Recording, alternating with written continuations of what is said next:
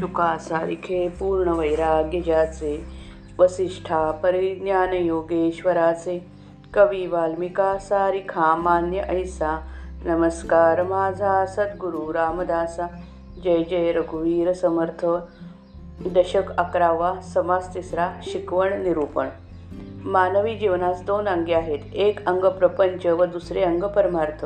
दोन अंगांची समतोल वाढवण्यामध्ये जीवनाचे सौंदर्य साठवलेले आहे. सुंदर जीवनच यशस्वी जीवन होय.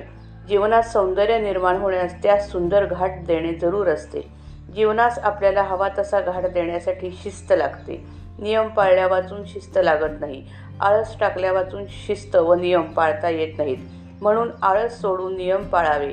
नियम पाळून शिस्त ला शिकावी. आणि शिस्तीने वागून जीवनास मनोहर घाट द्यावा. असा श्री समर्थांचा आग्रह आहे. सामान्य माणसाने आपल्या जीवनाला सुंदर वळण कसे द्यावे? हे सांगण्यासाठी श्री समर्थांनी त्यांच्या काळातील माणसाच्या दिनक्रमाची एक रूपरेखा सांगितली आहे. आजच्या काळात ती जशीच्या तशी लागू पडणार नाही पण तिच्यामध्ये काही सर्वकालीन तत्वे आहेत. ती अशी जीवन यशस्वी होण्यास प्रपंच व परमार्थ दोन्ही पाहिजेत. आळसाने जीवनाची नासाडी होते आळसासारखा शत्रू नाही. सकाळी लवकर उठावे सकाळी आत्मचिंतन करावे सकाळी पाठांतर करावे गोडवाणीने लोक खुश ठेवावे. आपल्या व्यवसायामध्ये वाचन करून त्यावर मनन करावे. आपल्या व्यवसायाचे उत्तम ज्ञान असावे. अडचणीत सापडलेल्या माणसांना मदत करावी. दुसऱ्यासाठी शरीर थोडे तरी कष्ट व्हावे. भगवंताचे आपण विश्वस्त आहोत या भावनेने प्रपंच करावा. प्रपंचामध्ये पोटापुरता पैसा अवश्य असावा. परमार्थामध्ये आपला आपण शोध घ्यावा. ही पंधरा मण्यांची माळा जो गळ्यात बा घालून जीव जगेल जीवन जगेल त्याचे जीवन धन्य होईल असा श्री समर्थांचा अभिप्राय आहे. श्रीराम बहुता जन्मांचा शेवट नरदेह सापडे अवचट येथे वर्तावे चोखट नीती न्याये. प्रपंच करावा नेमक पहावा परमार्थ विवेक. जेणेकरिता उभय लोक संतुष्ट होती. शतवर्षे वयने मिले त्यात बाळपण नेणता गेले. तारुण्य अवघे वेचले विषयांकडे. वृद्धपणी नाना रोग भोगणे लागे कर्मभोग. आता भगवंताचा योग कोणे क वेळे?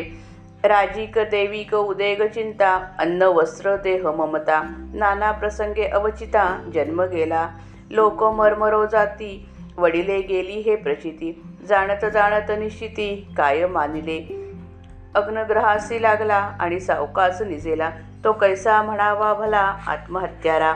पुण्यमार्ग अवघा बुडाला पापसंग्रह उदंड झाला. येमयातनेचा झोला कठीण आहे.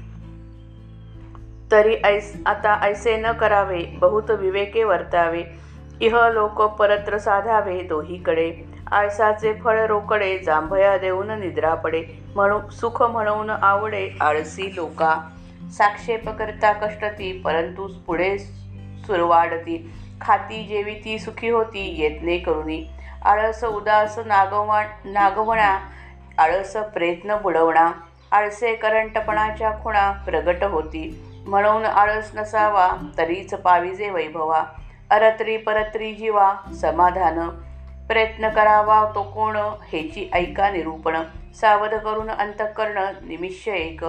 प्रातकाळी उठावे काही पाठांतर करावे. येथान शक्ती आठवावे सर्वोत्तमासी. मग दिशेकडे जावे जे कोणासीच न नव्हे ठावे.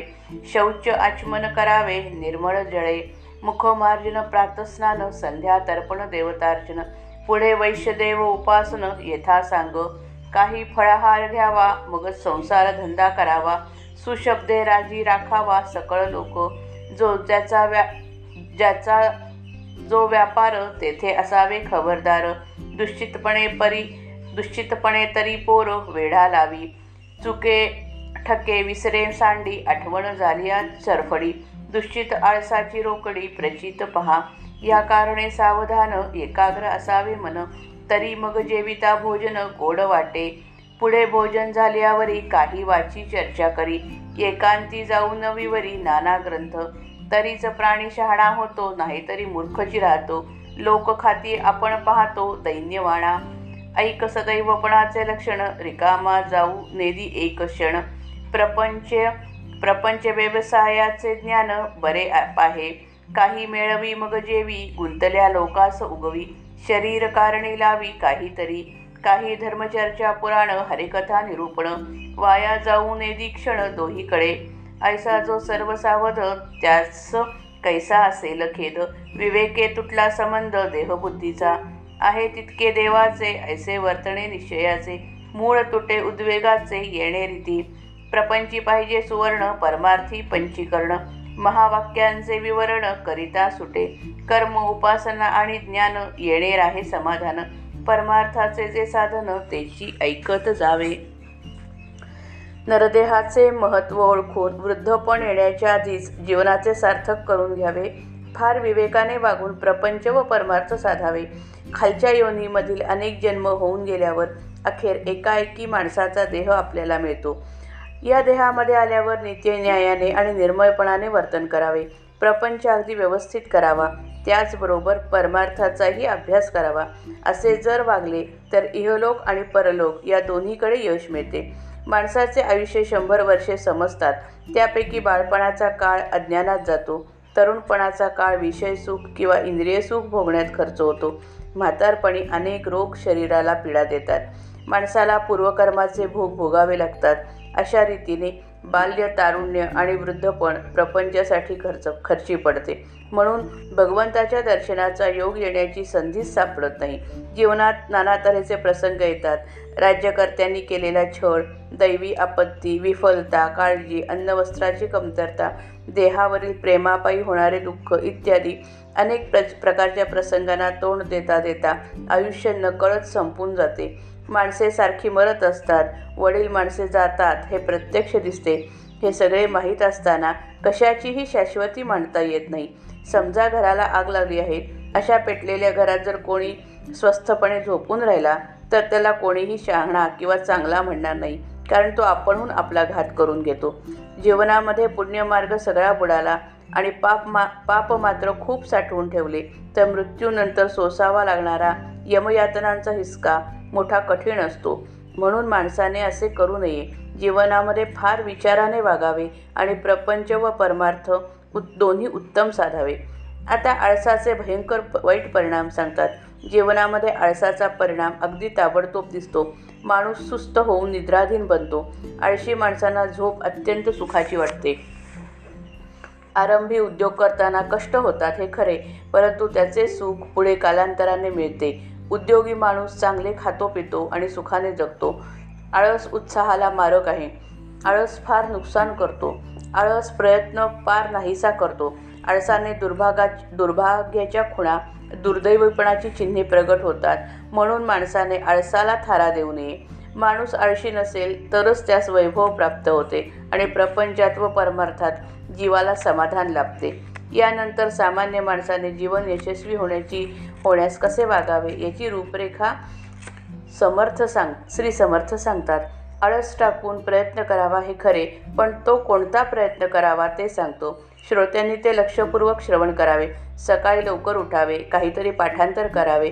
ते झाल्यावर आपल्याला जसे शक्य असेल तसे भगवंताचे स्मरण करावे. मग लांब कोठेतरी शौचास जावे. नंतर स्वच्छ पाण्याने हातपाय धुवावे व आचमन करावे. मग दात घासावे प्रातस्नान करावे. त्यानंतर संध्या करावी. पितृतर्पण करावे देवाची पूजा करावी आणि यथासांग दे वैश्वदेव करावा. हे इतके आटोपल्यावर थोडे खाऊन घ्यावे. मग प्रपंचाच्या उद्योगास आरंभ करावा. गोड शब्दांनी सगळ्या संबंधी माणसांना खुश ठेवावे. प्रत्येकाने प्रत्येकाने वे स्वतःच्या व्यवसायामध्ये अगदी खबरदारीने वागावे. बेसावधपणाने वागले तर प्रसंगी एखादे पोर देखील फसवून जाते. जो माणूस चुकतो फसतो वस्तू विसरतो किंवा हरवतो ते आणि आठवण झाली की तळमळ करतो त्याला यश येणे कठीण होते. आळसाचा आणि गैरसावधपणाचा हा असा प्रत्यक्ष अनुभव येतो. म्हणून माणसाने आपल्या व्यवसायामध्ये नेहमी सावधपणाने वागावे तेथे आपले मन एकाग्रपणे गुंतवावे. अशा उत्तम रीतीने व्यवसाय करून घरी आल्यावर मग जेवण गोड लागते. माणसाने मननाने विचारांची वाढ करावी. दुसऱ्यासाठी थोडे तरी आपले शरीर कष्ट व्हावे. आणि भगवंतावर भरोसा ठेवून जगात वागावे. असे जो वागतो त्याचे जीवन सर्वांगाने पूर्ण बनते. जेवण झाल्यावर थोडे वाचन करावे थोडी चर्चा करावी मग एकीकडे एकटे बसून निरनिराळ्या ग्रंथांचा नीट अभ्यास करावा अशा रीतीने मनुष्य वागला की तो शहाणा होतो नाहीतर तो मूर्खच राहतो. लोकांनी ऐश्वर भोगावे पण आपण ते लाचारीने नुसते भगावे असा प्रसंग मूर्ख माणसावर येतो. आपल्या आयुष्याचा कोणताही क्षण वाया न जाऊ देणे हेच भाग्याचे लक्षण आहे. प्रपंचाचा जो व्यवसाय आपण करतो त्याचे उत्तम ज्ञान आपल्याला असावे. काहीतरी कमवावे आणि मग आपण जेवावे. कोणाचे कधीही फुकट खाऊ नये. अडचणीत सापडलेल्या लोकांना मदत करून त्यांची अडचण दूर करावी. कोणत्या तरी चांगल्या कार्यासाठी देहाला कष्ट करायला लावावे. थोडी धर्मचर्चा करावी पुराण ऐकावे हरिकथा ऐकावी किंवा निरूपण ऐकावे. प्रपंच व परमार्थ मिळून आयुष्याचा एकही क्षण फुकट जाऊ देऊ नये. अशा रीतीने जीवनामध्ये सर्व बाजूंनी जो सावधपणे वागतो त्याला दुःख करण्याचा प्रसंग येत नाही. असा मनुष्य विवेकाच्या जोरावर देहबुद्धी किंवा स्वार्थ सोडून देतो. आपल्या देहासकट सारे दृश्य भगवंताच्या मालकीचे आहे. अशा ठाम निश्चयाने जो वागतो त्याच्या दुःखाचे मूळच उपटले जाते.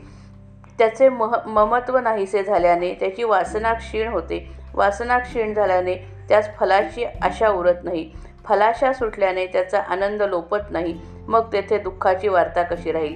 प्रपंच व्यवस्थित रीतीने चालण्यास पैशाची आवश्यकता असते तर परमार्थ उत्तम प्रकारे घडण्यास विश्वातील तत्वांचे ज्ञान अवश्य अवश्य असते. तत्वम असे अहम ब्रह्म अस्मी.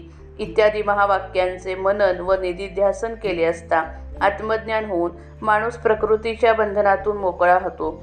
कर्म भक्ती आणि ज्ञान यांचा समन्वय साधल्याने माणसाला आत्मसाक्षात्कार घडतो व त्याला संपूर्ण समाधान लाभते व ते कायम टिकते. हेच परमार्थाचे साधन असल्याने नेहमी त्याचे श्रवण करावे. श्रीराम जय राम जय जय राम.